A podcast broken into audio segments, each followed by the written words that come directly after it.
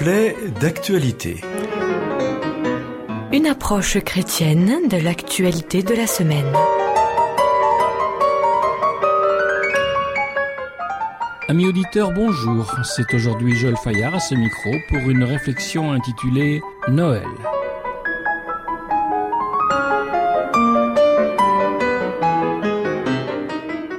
Il y a quelques jours, je faisais le babysitter pour une journée auprès de trois enfants de mon entourage, âgés de 4, 5 et 6 ans, leur maman devant se rendre sans faute à un rendez-vous professionnel. J'eus le plaisir de partager leur vie et entre repas, jeux, histoires et câlins, nous avons passé une magnifique journée. À un moment donné, nous avons abordé le sujet ô combien important en cette période pour ces bouts de choux, mais pas que pour eux d'ailleurs, les grands n'étant pas les moins intéressés, de la période qui commence, c'est-à-dire évidemment celle des fêtes de Noël. Chacun y alla alors avec force détail décrivant cette période pleine de magie, cela passant de la neige, présente ou pas, des retrouvailles avec la famille, surtout avec les cousins cousines, et bien sûr des cadeaux espérés et demandés au Père Noël. Respectant le choix des parents, je n'abordais pas le sujet délicat du Père Noël, mais les interrogeais tout de même sur ce qui me semblait intéressant à éclaircir. Et pourquoi est-ce qu'on reçoit des cadeaux ce jour-là? leur demandai-je. La réponse fusa aussitôt unanime. Ben parce que c'est Noël. Bien sûr, mais pourquoi recevoir des cadeaux à Noël? Eh ben parce que c'est le Père Noël qui les apporte. Et dans leurs yeux je voyais déjà Mais tu sors d'où toi pour ne pas savoir ça? Oui, d'accord, mais pourquoi ce jour-là et pas en plein été, pendant les vacances? Ben parce qu'il n'y a pas de neige. Là, j'avoue, j'ai failli lâcher prise, cette réponse pleine de bon sens me paraissant difficilement contestable. Je changeais plutôt d'angle. Est-ce que vous connaissez un autre moment dans l'année où on reçoit des cadeaux? Oui, à l'anniversaire. Ça y était, on y venait, on était sur la bonne voie. Exactement, leur dis-je. Eh bien, savez-vous qu'à Noël, on fête aussi un anniversaire et que c'est pour cela que l'on reçoit des cadeaux? Yeux grands ouverts, dans un silence interrogatif. Eh bien les enfants, si on offre des cadeaux à Noël, c'est parce que l'on fête ce jour-là un anniversaire, celui de la naissance d'un petit enfant, celle de l'enfant Jésus. Vous avez déjà vu une crèche de Noël, avec le petit Jésus et sa maman Marie à côté de lui, ou qui le prend dans ses bras. Et puis à côté, qu'est-ce qu'on voit aussi? Des fois, il y a un bœuf, il y a un âne. Oui, ils connaissaient, mais vaguement. Alors j'ai pris le temps de leur raconter en quelques mots simples et accessibles la merveilleuse histoire pour les chrétiens de la naissance de Jésus. Ainsi en est-il dans notre monde d'aujourd'hui, ballotté entre tradition, pure affabulation, joli conte pour enfants ou vérité salvatrice pour les chrétiens. Il est compréhensible que nos enfants aient bien du mal à s'y retrouver.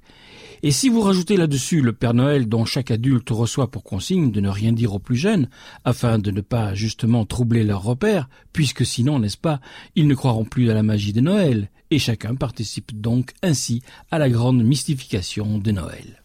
Mais nous sommes-nous déjà demandé, en tenant de tels propos, quels repères et quels messages nous envoyons à nos petits, eux, si malléables et si crédules, prenant pour argent comptant les paroles apaisantes et de vérité prononcées par parents et adultes autour d'eux, et qui, tenant tous un même langage, pourtant entachés de propos que plus tard, informés par des copains d'école ou des cousins plus grands, ils découvriront faux. Oh, quand même, nous diront ces adultes, ce n'est pas bien méchant tout ça, et puis c'est juste pour faire briller leurs yeux devant la magie d'un conte de Noël. Si je livre ces quelques pensées à notre réflexion, c'est juste pour nous resituer dans nos propos face à la transmission des valeurs qui sont les nôtres. La question est simple. Êtes-vous croyant, chrétien, et croyez-vous au message d'une foi qui vous dit que cet enfant, né d'une vierge, dans une crèche, il y a plus de deux mille ans, était en réalité le Fils de Dieu, envoyé sur terre et qui, quelques années plus tard, après une vie exemplaire, jalonnée de prodiges et de miracles, donnerait sa vie pour racheter l'humanité.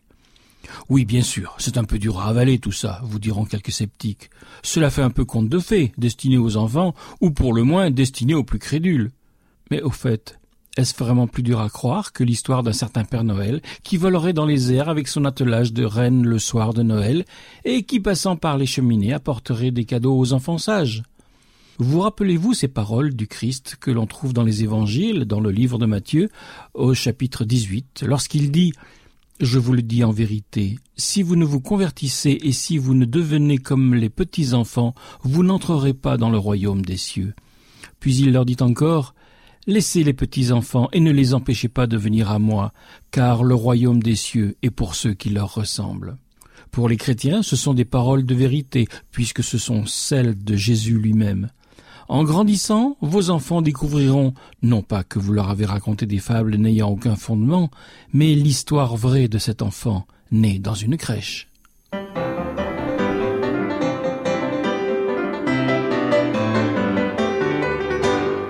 C'était Joël Fayard à ce micro pour une réflexion intitulée Noël.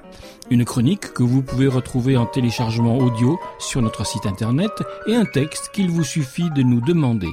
Écrivez-nous, nous vous l'enverrons. À bientôt!